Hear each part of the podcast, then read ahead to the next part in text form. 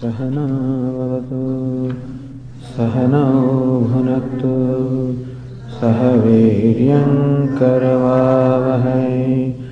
तेजस्विनावधीतमस्तु मा विद्विषावहै। ॐ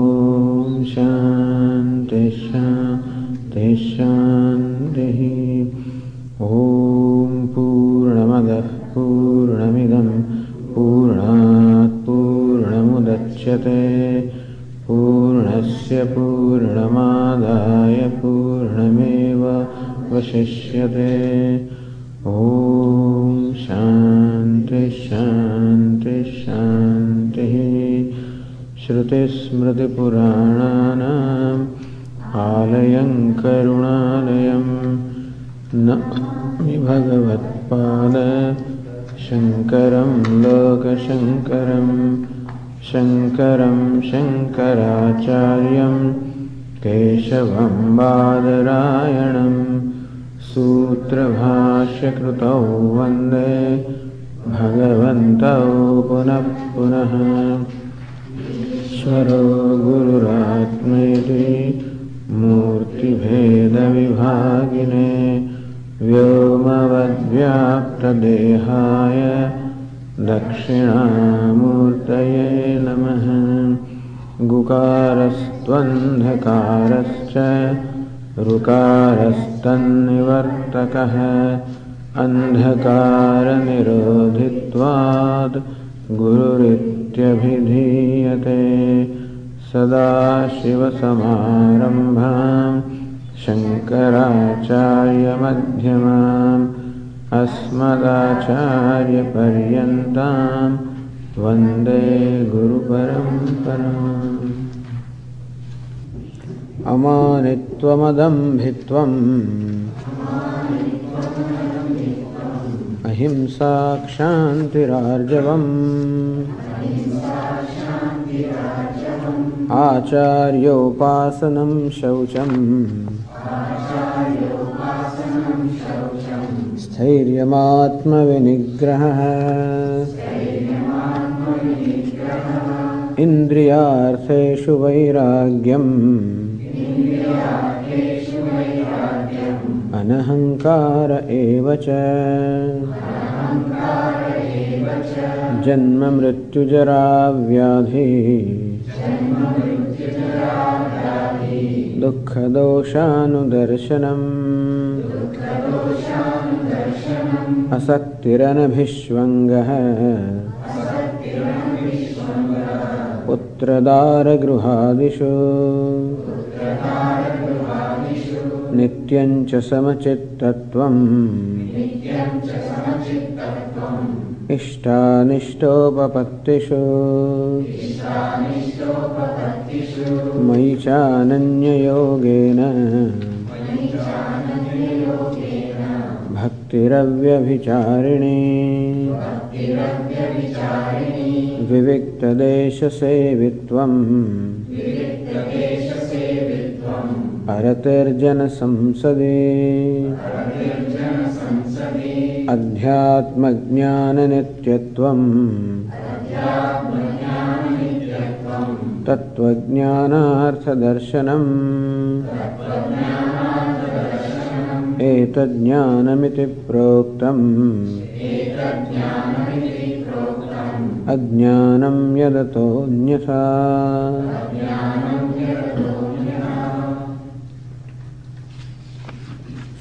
नित्यंच समचित्तत्वम इष्टानिष्टोपत्तिषु when one encounters situations that are desirable or undesirable favorable or unfavorable samachittatvam sameness of the mind as we said lord krishna gives this teaching upadesha again and again in bhagavad gita says to lord krishna sukha dukkhe same krutva labha labho jaya jayo Tato yuddha yujyasva.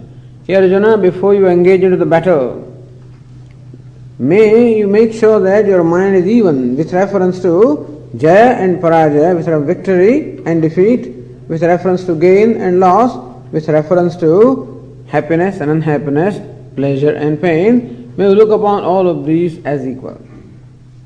Nobody can look upon victory and defeat as equal. Nobody can look upon gain and loss as equal. They are not equal. So whether, whereas they are not equal from one standpoint, still when Lord Krishna says, may you look upon them as equal, that shows that in these apparently unequal looking things, there is something equal. And that is where Lord Krishna says, focus your attention to that which is equal in this apparently unequal things. As I said, what is equal in everything is nothing but Lord Himself, because He is the very essence of everything. Like the gold is the essence of every ornament, which are all unequal from the standpoint of their forms and the names, but equal from the standpoint of their content. And similarly, pleasure and pain, gain and loss, victory and defeat, whatever comes, a devotee looks upon them as the Lord coming before him in different veshas or different costumes. And thus we can say that each one of them is nothing but a Lord presenting himself in all these various forms. So he comes sometimes as victory, sometimes he comes as defeat, sometimes he comes as success, sometimes he comes as failure. if the form is not important, and if I can pay attention to the one who is wearing that form, this is possible. In short, bring God into your life. This is what it means. While confronting every situation, bring, bring God, because He is there. Samoham sarabhuteshu name dveshyosti priya Again, Lord Krishna says, I equally abide in all the beings. I have no, no dvesha. I have no aversion for anybody. I don't have favor for anybody. I equally abide and inform everything. And therefore, in success also I am there, in failure also I am there. this may be difficult to see. So we said that all right, look upon this as coming from the Lord. Look upon this as His prasada, that this is His, His grace. So success also is grace to the Lord, failure also is the grace of the Lord.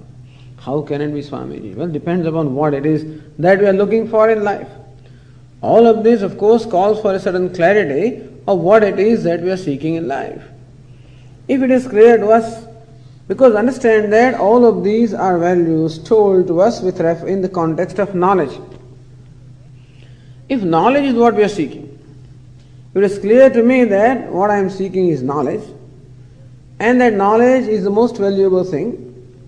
And to gain that knowledge, then, Antahakara the purity of the mind, then is a means for gaining that knowledge, and therefore, a purity of mind then becomes most important to me. Then, it is not important in what, what the situation is. If the situation can bring about a purity of mind, and that's all that I am seeking. So understand, this is the attitude of a devotee to accept whatever comes as coming from the Lord, to accept it as prasada, accept it as grace, is the attitude of a devotee who has an implicit faith that grace is involved, the Lord is of the nature of grace. And therefore, whatever He does is nothing but grace. Swamiji, but then doesn't seem to my experience. This is just a matter of faith. You know, until we recognize this as a reality, it is a matter of faith. But then, but can you prove it, Swamiji? I can't prove it, but you can't prove the other way around also. You can't prove also that there is no grace. Nor can you perhaps prove that it, there is grace only. Because we have our own definition of what is meant by grace. When everything is going on well and everything is going on, you know, favorable to me, I have no difficulty in seeing grace of the Lord, you know. Swamiji, I no, some people say, I accept God. Because I know He always listens to my prayers. He does whatever I want Him to do.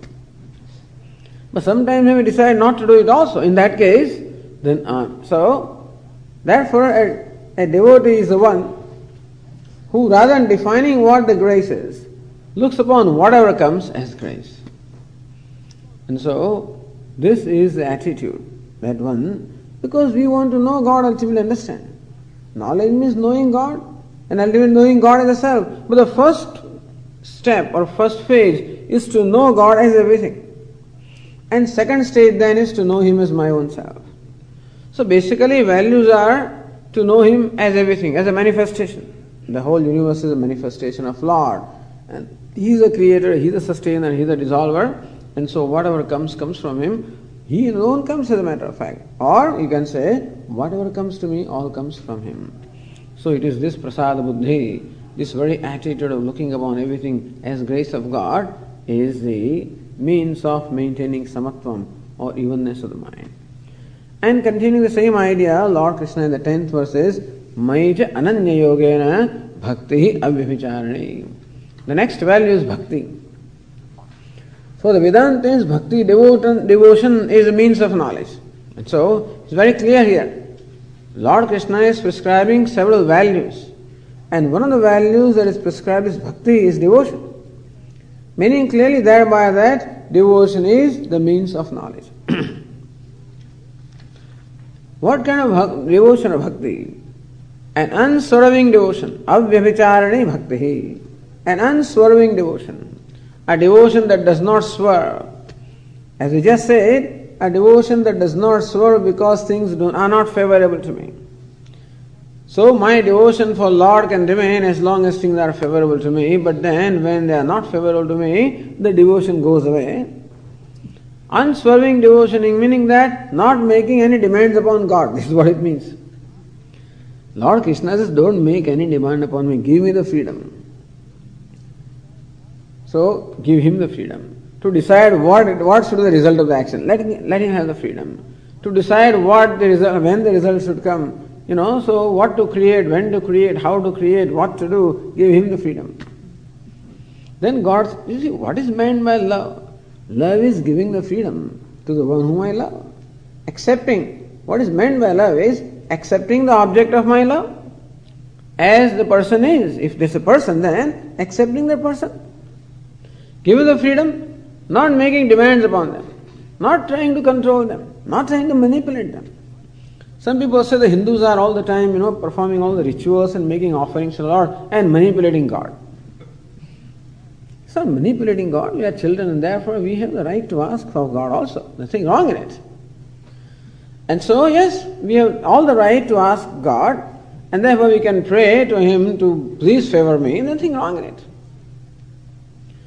But then a better way of asking will be that you decide what is best for me. Rather than my deciding what is best for me and then asking him, it is, I think, more practical or more, I mean, smarter to let him decide because he is omniscient, he is all knowing. He knows what is good for me. Because in a given situation, what looks good for me from my standpoint may not turn out to be good for me at a later time and place. Is not so? Has it not happened very often in our own life that what we thought is most desirable after five, ten years in hindsight, I, I realized that that was, you know, I wish I had not asked for it. I wish I had not done it. And therefore, rather than making decisions about our own life, see, this is a devotee. Rather than making decision about my own life, I let him make the decision. I place myself at his disposal. So placing myself at his disposal, giving him the benefit of doubt, not making any demand upon him. This is called Shraddha and Bhakti.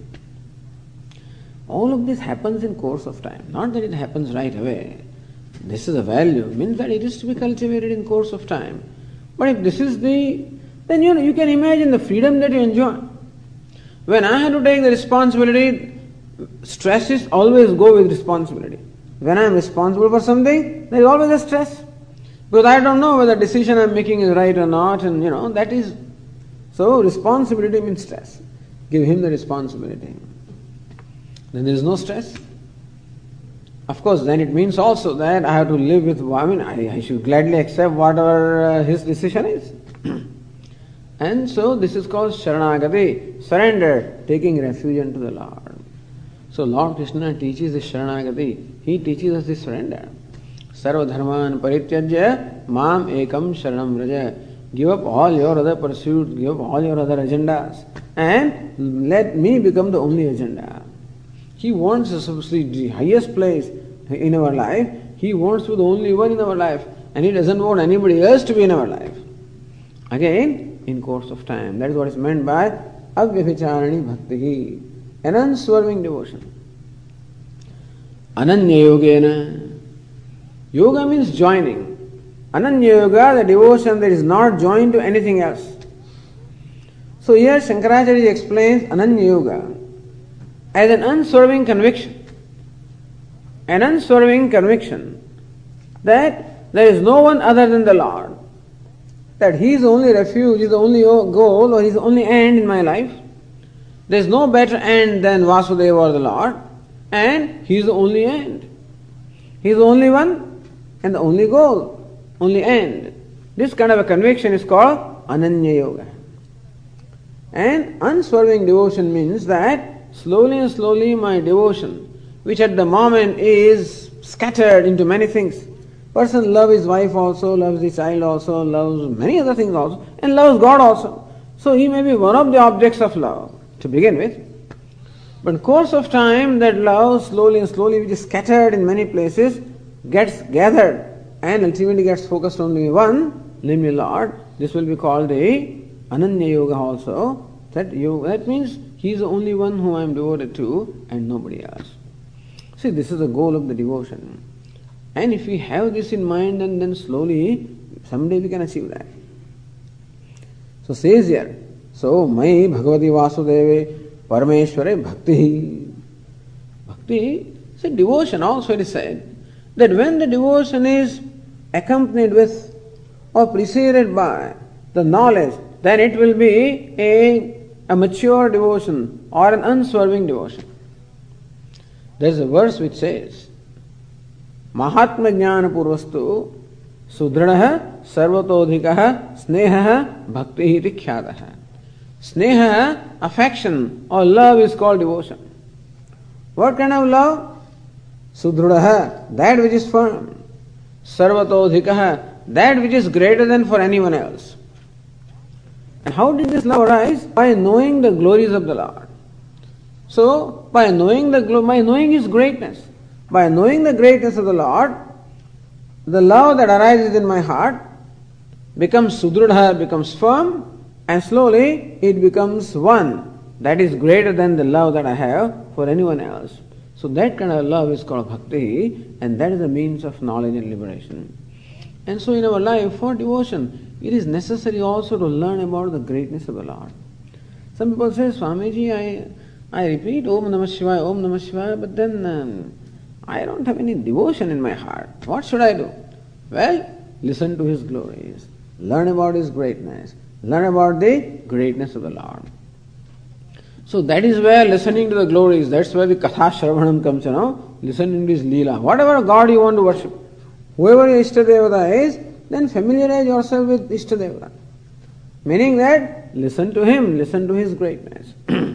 That's what all the scriptures do, all the Puranas do that. Even Vedas, Bhagavad Gita also does the same thing. All it sings is the greatness of the Lord. And except that here Lord Himself sings His greatness, that's a different thing.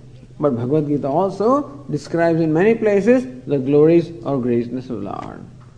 यदादित्यगतम तेज जगत भाषयते खिलम यच्चंद्रमसि यच्चाग्नौ तत्तेजो विद्धिमामकम हे Arjun the light that is in the sun and that is in the moon and that is the fire, the light that illumines the whole world. Know that to be my light.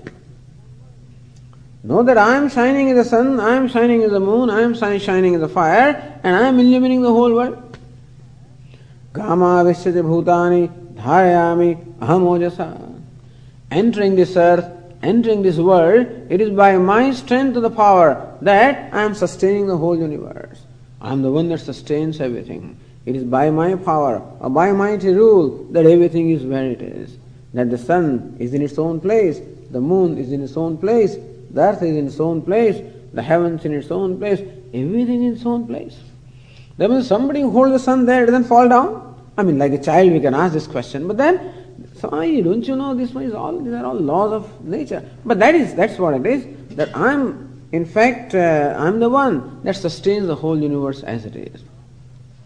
It is under my command that every element of the universe functions, that it does not transgress the duty that is assigned to it, and that it does exactly what it is meant to do. And therefore the fire will burn, the sun will shine, the water will cool, the earth will support, all of them will perform their duty.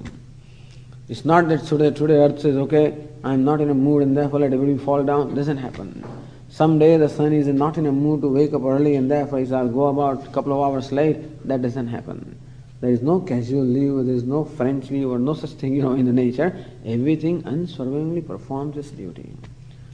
We can observe all of this. As in Mahimna Stotra eh, says, look at Lord, look at these fellows who don't, they don't realize your glories which are very evident. Tavaishwaryam yattad jagad udaya raksha pralayakrit. That the constantly the creation, sustenance, resolution is going on. That's nothing but your glory. So your glories are all evident. It's only people who are either blind or who are thick-headed. They alone fail to appreciate you. and so learn about His glories. Aham Vaishvanaro Bhutva Praninam Deham Ashritaha. I am the one seated in the stomach of all the living beings at a digestive fire. I am the moon as the very principle of water or the very principle of rasa or the sap that I transform myself in the form of all the plants and vegetables and become your food. So food also I am, the digestifier also I am. I am seated in your heart as your very self. The memory that you have is because of me. The knowledge that you have is because of me. That you can forget things and forgive and forget, that also is due to me. Everything is due to me. I am the intelligence of the intelligent, and I am the brilliance of the brilliant. I am the strength of the strong. In this way, the glory of the Lord or greatness evident every moment in our life. In fact, He completely informs my life. Every moment and everything that is there in my life is nothing but pervaded by the Lord. It's a matter of seeing this. this seeing, of course, requires the scriptures, the teachers, no doubt, but then it is when you see this greatness, as Swami would say that every moment we are enjoying the grace of the Lord. That my heart is throbbing, that's the grace of the Lord. That I am breathing, that is the grace of the Lord. That I am walking, talking, eating, drinking, seeing, hearing, all of this is grace of the Lord. And that if we don't take these things for granted and recognize for what, what they are for what they are, we can appreciate His grace flowing in our own life, whole life. Just because I did not get a job, therefore I start dismissing, that's not right. He gives millions of things to me. He may not give a couple of things to me. I live that, but no. What happens is my attention goes only to things that did not come to me, the desires that were not fulfilled. And all the desires that are fulfilled so far, and everything that I have gained so far is of no consequence to me. Like the child forgets everything. Mom does not fulfill one desire. He says, Mom, I hate you. Hey, you, you know, you what you are because because of your mom, but then he forgets. And similarly also, we also tell, you know, I hate you and you are, where are you? So, recognizing the greatness of the Lord, recognizing His grace in our life, recognizing what He is, as Vedanta says, He is the Abhinna Nimittopadana Karanam, He is the very creator, He is the very creation, He is one without a second, He alone is self of all, He is the one is inner ruler and rules and controls everything. The Upanishads are full of describing the glories of the Lord. Yes, Sarvajna Sarvavit, Yassesha Mahima Bhavi, the one who is omniscient and all knowing, and it is his Mahima, the greatness of the glory, alone is evident in the, in the universe. This is how Mundaka Upanishad says. so, Mahatma Jnana Purva.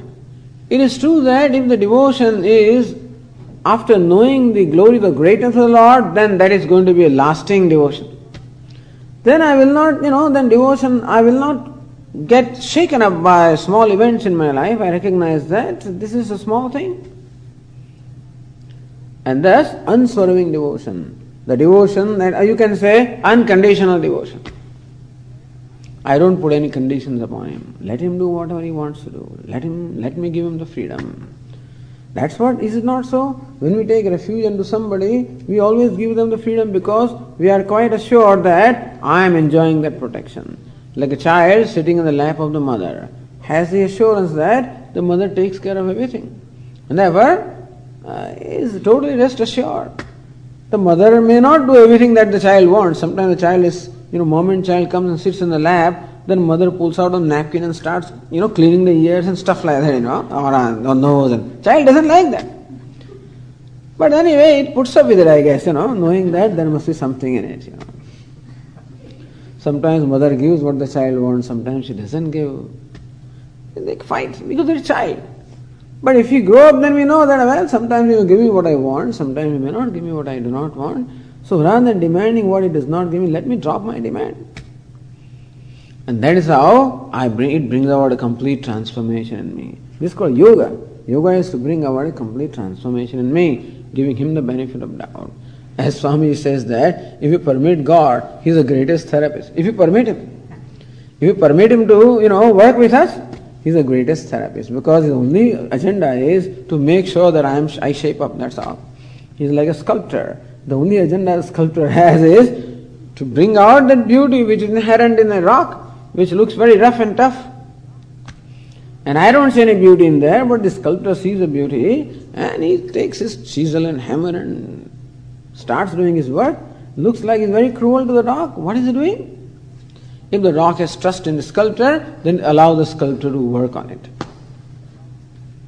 All the sculptor is to remove all the veiling, then necessary portion in the rock to bring out that beauty. And this is God's job to bring out the beauty which is inherently there in me provided I allow him. If the rock suppose turns his face away, then perhaps instead of, instead of being shaped, it may get broken also. And similarly also, sometimes we do not cooperate in this process and therefore, instead of being shaped in our life, we get broken down. Some I'm burnt out. It can happen. But as I said, bhakti means an implicit trust in Lord. In acceptance that there is God, He is the creator, Swami, what's the definition of God? He is a creator, sustainer, dissolver. As Vedanta says, He is a creator as well as creation, meaning that the creation is not apart from the creator. This in some day this will become a reality for me. But in the beginning, I accept it in faith because it makes sense also. So what is accepted in faith in course of time becomes a reality. So Lord Krishna says, Shraddhavan labhate jnanam. One with Shraddha or implicit faith, ultimately gains a knowledge.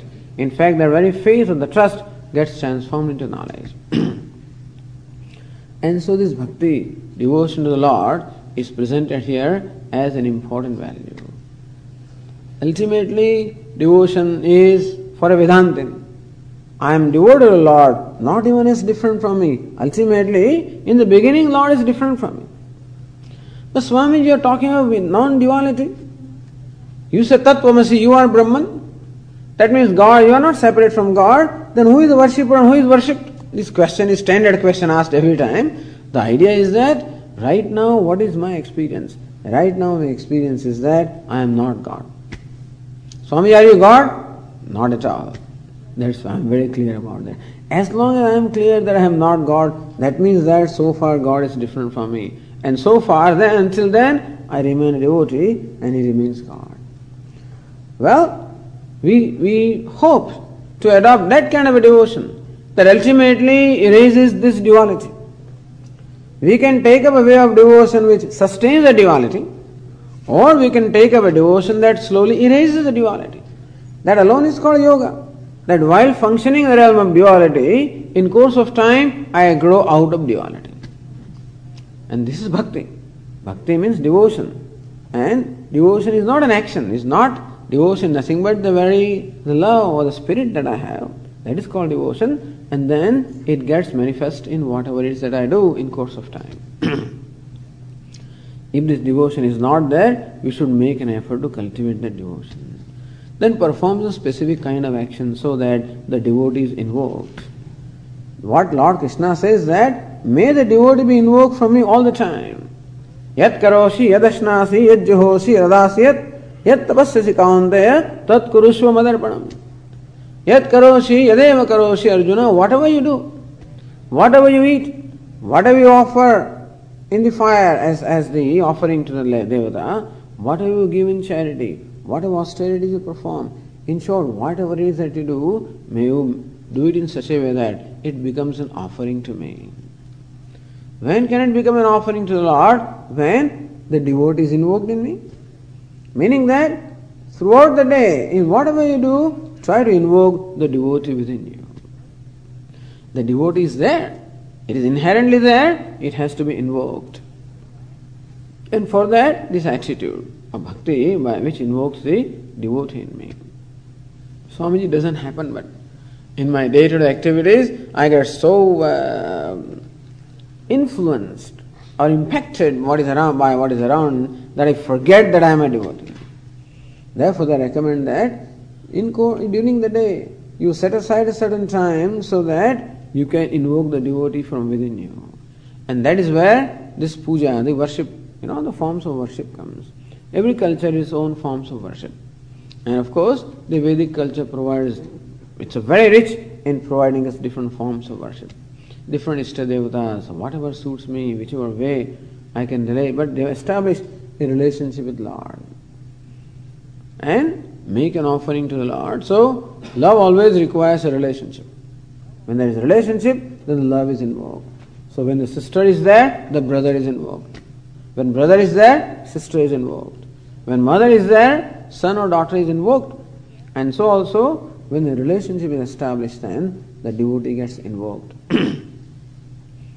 and so the whole Bhagavad Gita is full of this anyway.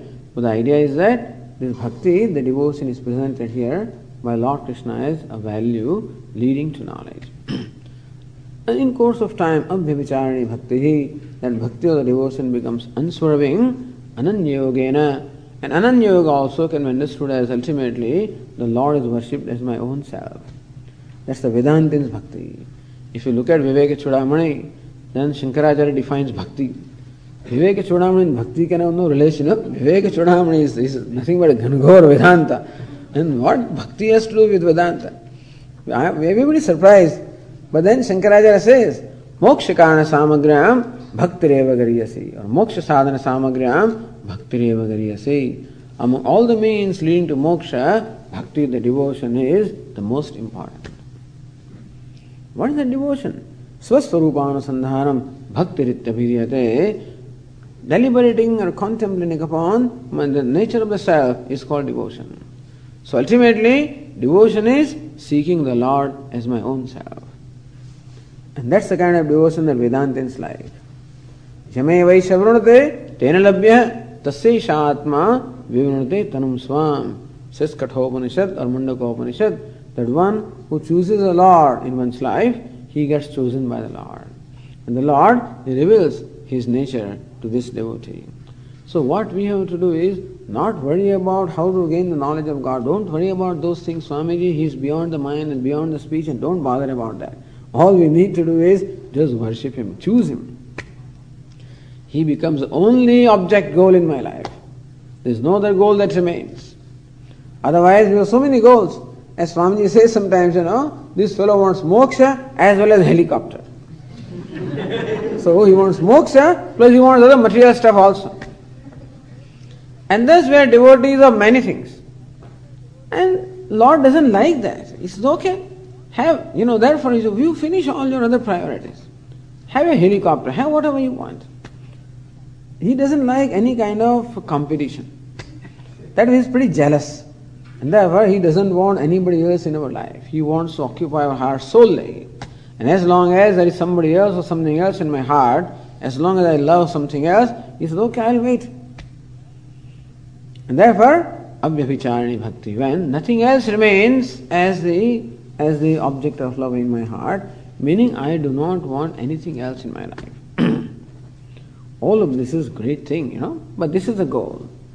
And a constant exposure to the teaching, a constant, we will come to that later on, Adhyatma Jnana Nityatvam, all the time, so constant exposure to the teaching or a constant association with the teaching, all of that helps us to remind us all the time as to what the objective is, what the goal is, what the means is, and so Abhyavicharani Bhakti an unswerving devotion to the Lord. then Vivikta Desha Sevitvam, repairing the disposition of repairing to a quiet place. That's also presented by Lord Krishna as a value here. Vivikta Desha Sevitvam. Vivikta.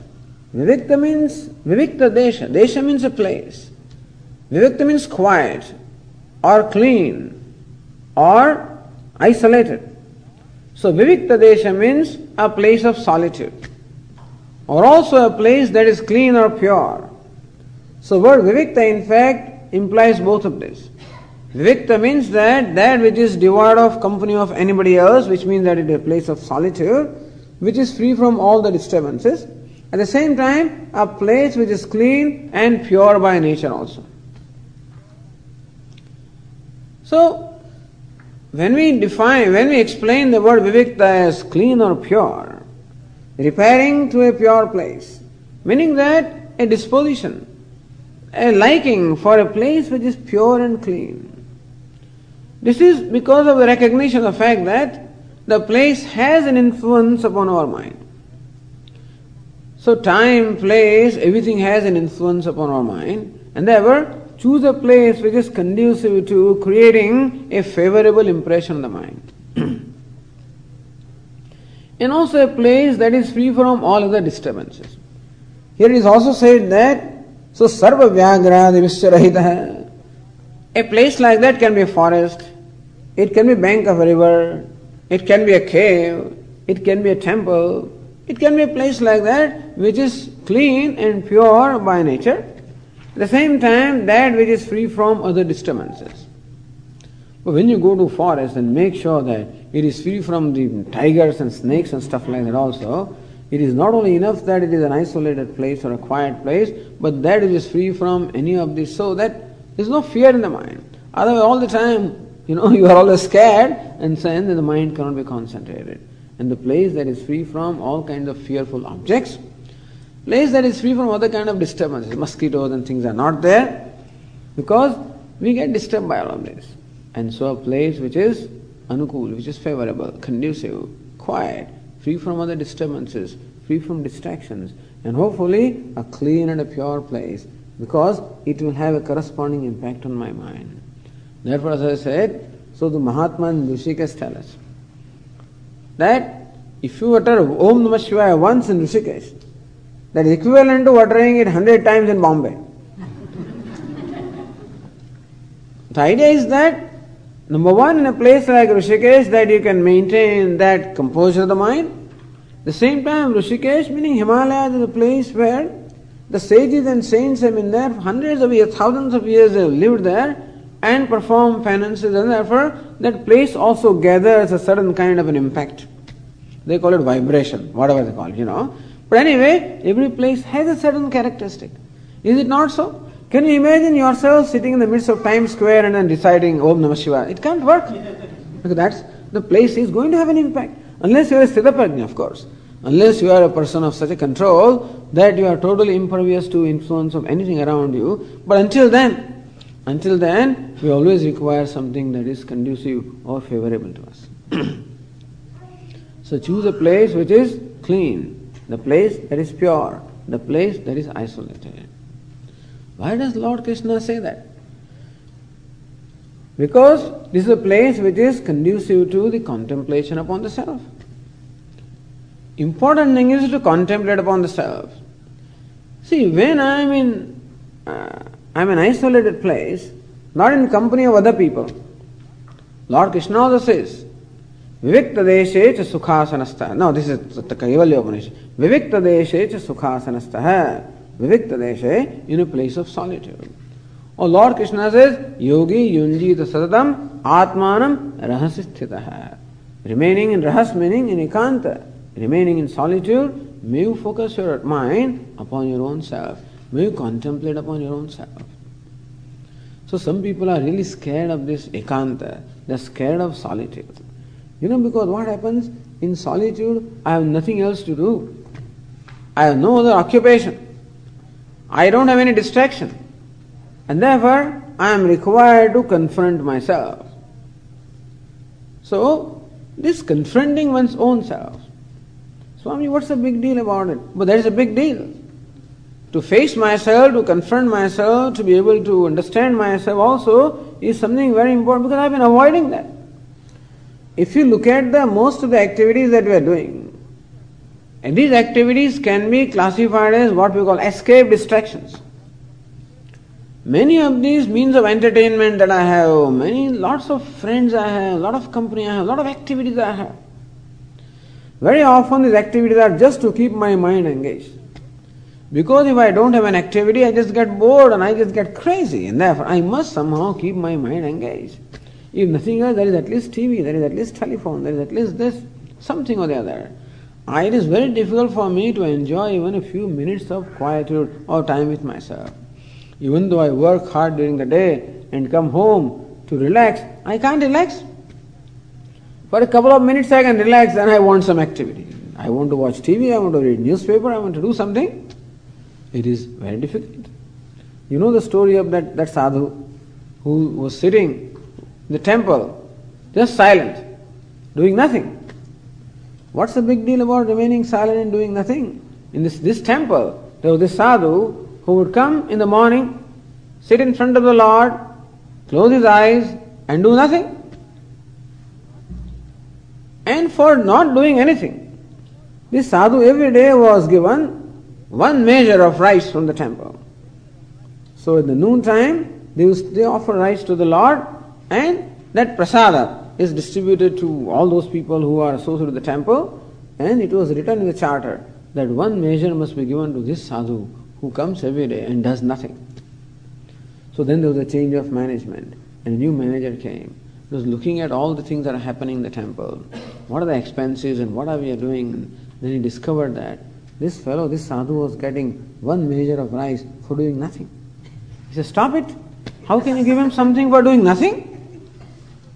And so it was stopped.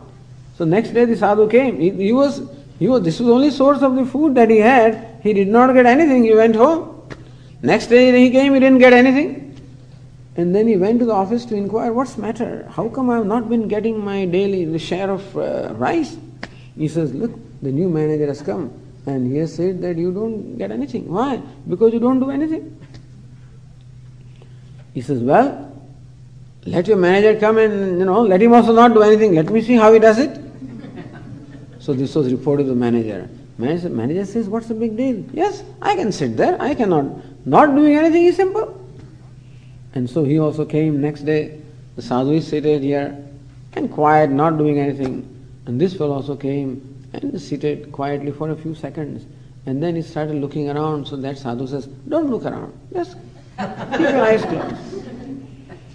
He started doing something with his fingers. Don't do anything. Started shifting his legs. Don't shift your legs. Just remain quiet. It took three minutes for this man to recognize that it is not possible to remain quiet. It is not possible to be silent. It is not so not easy at all to be with myself. And then he told these people, from, to, from today, give him two measures of rice. From one, give him two. Because not doing something is so difficult. So when Lord Krishna says a disposition to repair to quiet places or places of solitude where I am by myself, ekaki yata chittatma, Lord Krishna also says, ekaki, not carry all your friends and things like this by yourself. That means that my mind has now no distraction, my mind has no escape distraction, no, you know, and then the mind has to face itself, it has to confront itself. It may be difficult to do this for 24 hours a day, but at least that is why we can start doing this for some time every day, that at least we can repair to a quiet place. We can repair to a place of solitude. But Swami, where am I going to go? I mean, you know, where do I go? I'm busy from morning till evening. Where do I have time to go to a quiet place? Doesn't matter. Find out, you know, make a quiet place in your own home. Where is quietude in my home, Swamiji? Mom and the children wake up and that's it. There is no. Doesn't matter. Choose a time when nobody has woken up. Or choose a time when everybody has gone to sleep. Some, there must, some, some time must be there when there is quietude. And choose a corner of your house where which is reserved only for this purposes. So that is why a puja room is there or a puja corner is there, where the only thing that we do is puja. Puja means worshipping Lord, meditating upon Lord, prayer to the Lord, that's all we do. Have your own asana. The question was, Swamiji, why do they say that we should have our own asana? That also Lord Krishna says. Asanam atmanah. You should have your own seat. Use that. Don't let anybody use that seat. Let them use their own use their own mala. Whatever it is, let you know, here you can be a little bit self-centered. You need not be too generous about it, you know. And so keep your own mala, keep your own seed, keep your own things, keep your own books. So what happens is that when we do this these prayers every day in a given place, then again that place also gathers a certain kind of atmosphere.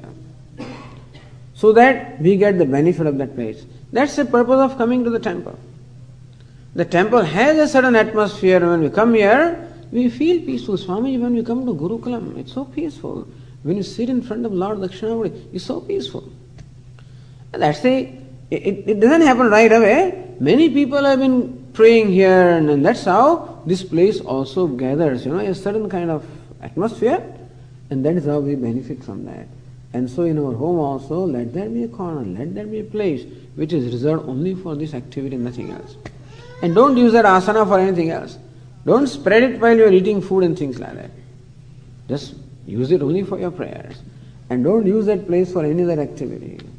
Uh, no eating, no drinking, no talking, no chatting, no gossip, nothing. Use it only for one purpose. So my house is so small, what can I do? Still one corner, one corner in the house.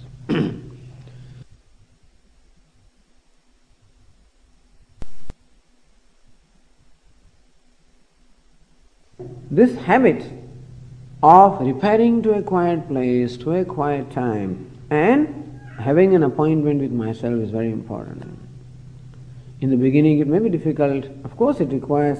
So, going to a quiet place, solitude requires a lot of learning, no doubt about that. We take for granted that you you listen to the scriptures, and you know basically what the scriptures are teaching, and you know also that basically I am, I am my nature is silence is my nature.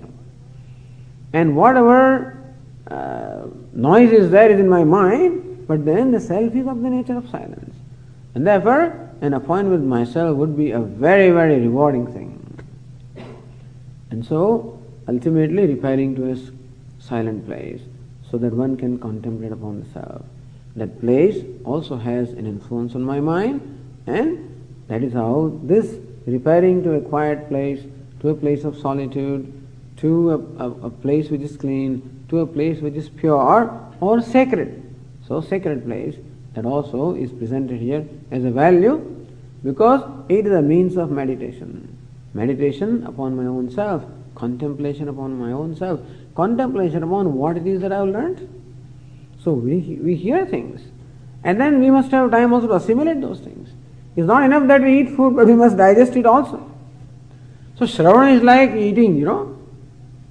But then it is also necessary that we should assimilate that. And for assimilation, we require quietude. We require to be with ourselves and go over what it is that we have heard and what it means and what it means to my life. So understand that this is what we have to do. As Lord Krishna says, Uddharet Atmana Atmanam. May one lift oneself up by oneself. Meaning that this teaching must be assimilated.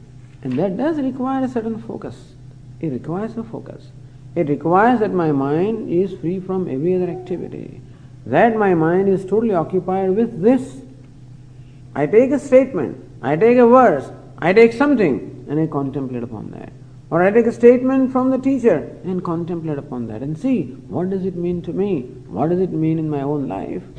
So all this contemplation, assimilation is very important, and for that, what we call meditation is very important, and for that, this place also is important. And for that, a nature, that we cultivate a nature, that we repair to a quiet place. Every day for a certain time, maybe a day in a week, maybe a week in, a, in six months, maybe a few a month in a year, something like that. A partial withdrawal. Don't right away go into a solitude, you know, for one week because one may get crazy. And so do it slowly and slowly until the mind gets used to it and starts enjoying it and then we can slowly stretch the periods of this quietude. But that is also an important value. And aratihi janasamsadi, no longing for the company of the people. The lack of delight. Arati, rati means delight. Delighting in company of the people. Lord Krishna says, not delighting in the company of the people. What do you mean, Swami? Not delighting in company of the people. Meaning that not seeking the company of people. That also means that may you develop a certain amount of freedom and independence. Right now I get bored and then I, I, I, I'm seeking company of the people. There is something that is going on in my mind and I have to say it to somebody and I seek the company of people. So today the company of people is very important to me. Because there are things within my mind, you know, within my heart and they must come out and therefore I am seeking somebody to talk to. Or sometimes just enjoy talking and gossiping. Sometimes we enjoy also criticizing other people. All of this is, you know, these are all the pastimes that we have. Only because we do not know what to do with ourselves, and therefore it has become a habit of just passing time, talking, gossiping, criticizing, etc. So Lord Krishna says, Aratihi, lack of delight into all of this. When Lord Krishna says lack of delight in the company of people, it doesn't mean that I should not like people. It doesn't mean that I run away from people. It means that my association with the people must be such that it becomes conducive to my pursuit. So Lord Krishna describing his devotees says, Mat chittaha mat gata pranaha bodhayantah parasparam. He says, when my devotees met with each other, then I am the subject matter of the discussion. Kathendasya nityam. And when some jignasu or some aspirant comes to them, then they talk about me. This is fine. As long as what we are talking about has relevance to what it is that we are speaking, so, so long it's fine. But the mind has a tendency to engage into these useless activities and ways whiling away the time. At the same time, see what we talk and what we hear also has an impact upon our mind. And so Lord Krishna says that stay away from all these unnecessary talking, unnecessary contacting with the people. Here, of course, Shankaracharya says as avoiding company of the people, meaning avoiding company of those people who are samskar shunyanam, who are not cultured, avinitanam, who are not, who do not have humility, kalahon mukhita chittanam, those people who are given to disputing and given to quarrels. So quarrelsome people, people who are not cultured, people who are not, don't have the shraddha and the bhakti, avoid company of those people. That means it is important that we choose our company. We should choose a company which has a favorable uh, impact upon me. I choose company of the like-minded people, people who also are aspirants. Therefore, from them I can learn, with them I can discuss, and those who have a positive impact upon my mind, seek that. Satsanga is always good. So, if you have to, you can give up all the association. But if you cannot give association, always seek association with good people. Sah sadmihi sah kartavya You must always associate with good people, with, with the, the people who can have a positive impact upon you. Satam sangohi bheshajam. It is said that association with good people is the cure of everything. And so Shankaracharya recommends satsangatve nisangatvam that you must seek satsanga, meaning company of good people company of wise people, company of learned people, company of those who reinforce your values. Because sometimes you talk with the people and they are such they don't believe in God. They don't have any trust, they don't have any faith, and they shake you up. In the beginning, when we are listening to Vedanta and we are still ourselves not very clear. And then when we discuss with these fellows, what did your Swamiji tell you? Oh, God is benevolent? Where is God? Where is benevolence? How do you say God is kind? In five minutes, you know, you may have heard Swamiji for one, one hour and a sudden impact may be created. In two minutes, that fellow can wipe out everything. Because to invoke Rajas and Tamas is easy. To invoke Sattva is very difficult. We have Sattva, Rajas and Tamas all in ourselves. To invoke Tamas is the easiest. To invoke Rajas, Rajas is Bhoga Buddhi. To invoke the spirit of enjoyment and pleasure is relatively easy. To enjoy the spirit or to invoke the spirit of breaking and uh, you know hurt, that is even easier. That's the reason why in all these camps, you know, it's very easy to take the young people invoke the tamas in them. Invoke all the, the, the lowest instinct that there are there, invoke them. It's easy. And all the hoardings and billboards and advertisements that we have are all invoking bhoga buddhi, that pleasure seeking mind within myself. These are all easy to invoke sattva, invoke that purity from me, invoke the devotion in me, invoke the shraddha in me, invoke the jignasa, the desire to know in me is very difficult. Therefore, we should select company of those who invoke those kind of things from me. So whereas Lord Krishna says that you should avoid the company of the people who can have a negative impact upon you, it also means that you can seek the company of those people who have a positive or a favorable impact upon you. Because as the association so is the influence upon the mind. Until, of course, you gain a maturity when you are pretty clear and very firm in what you are, and that you are not liable to be influenced by others, then it's okay. But as long as I am liable to be influenced, so long I always seek out positive influence. So that is what is meant by aratihi jana samsadi.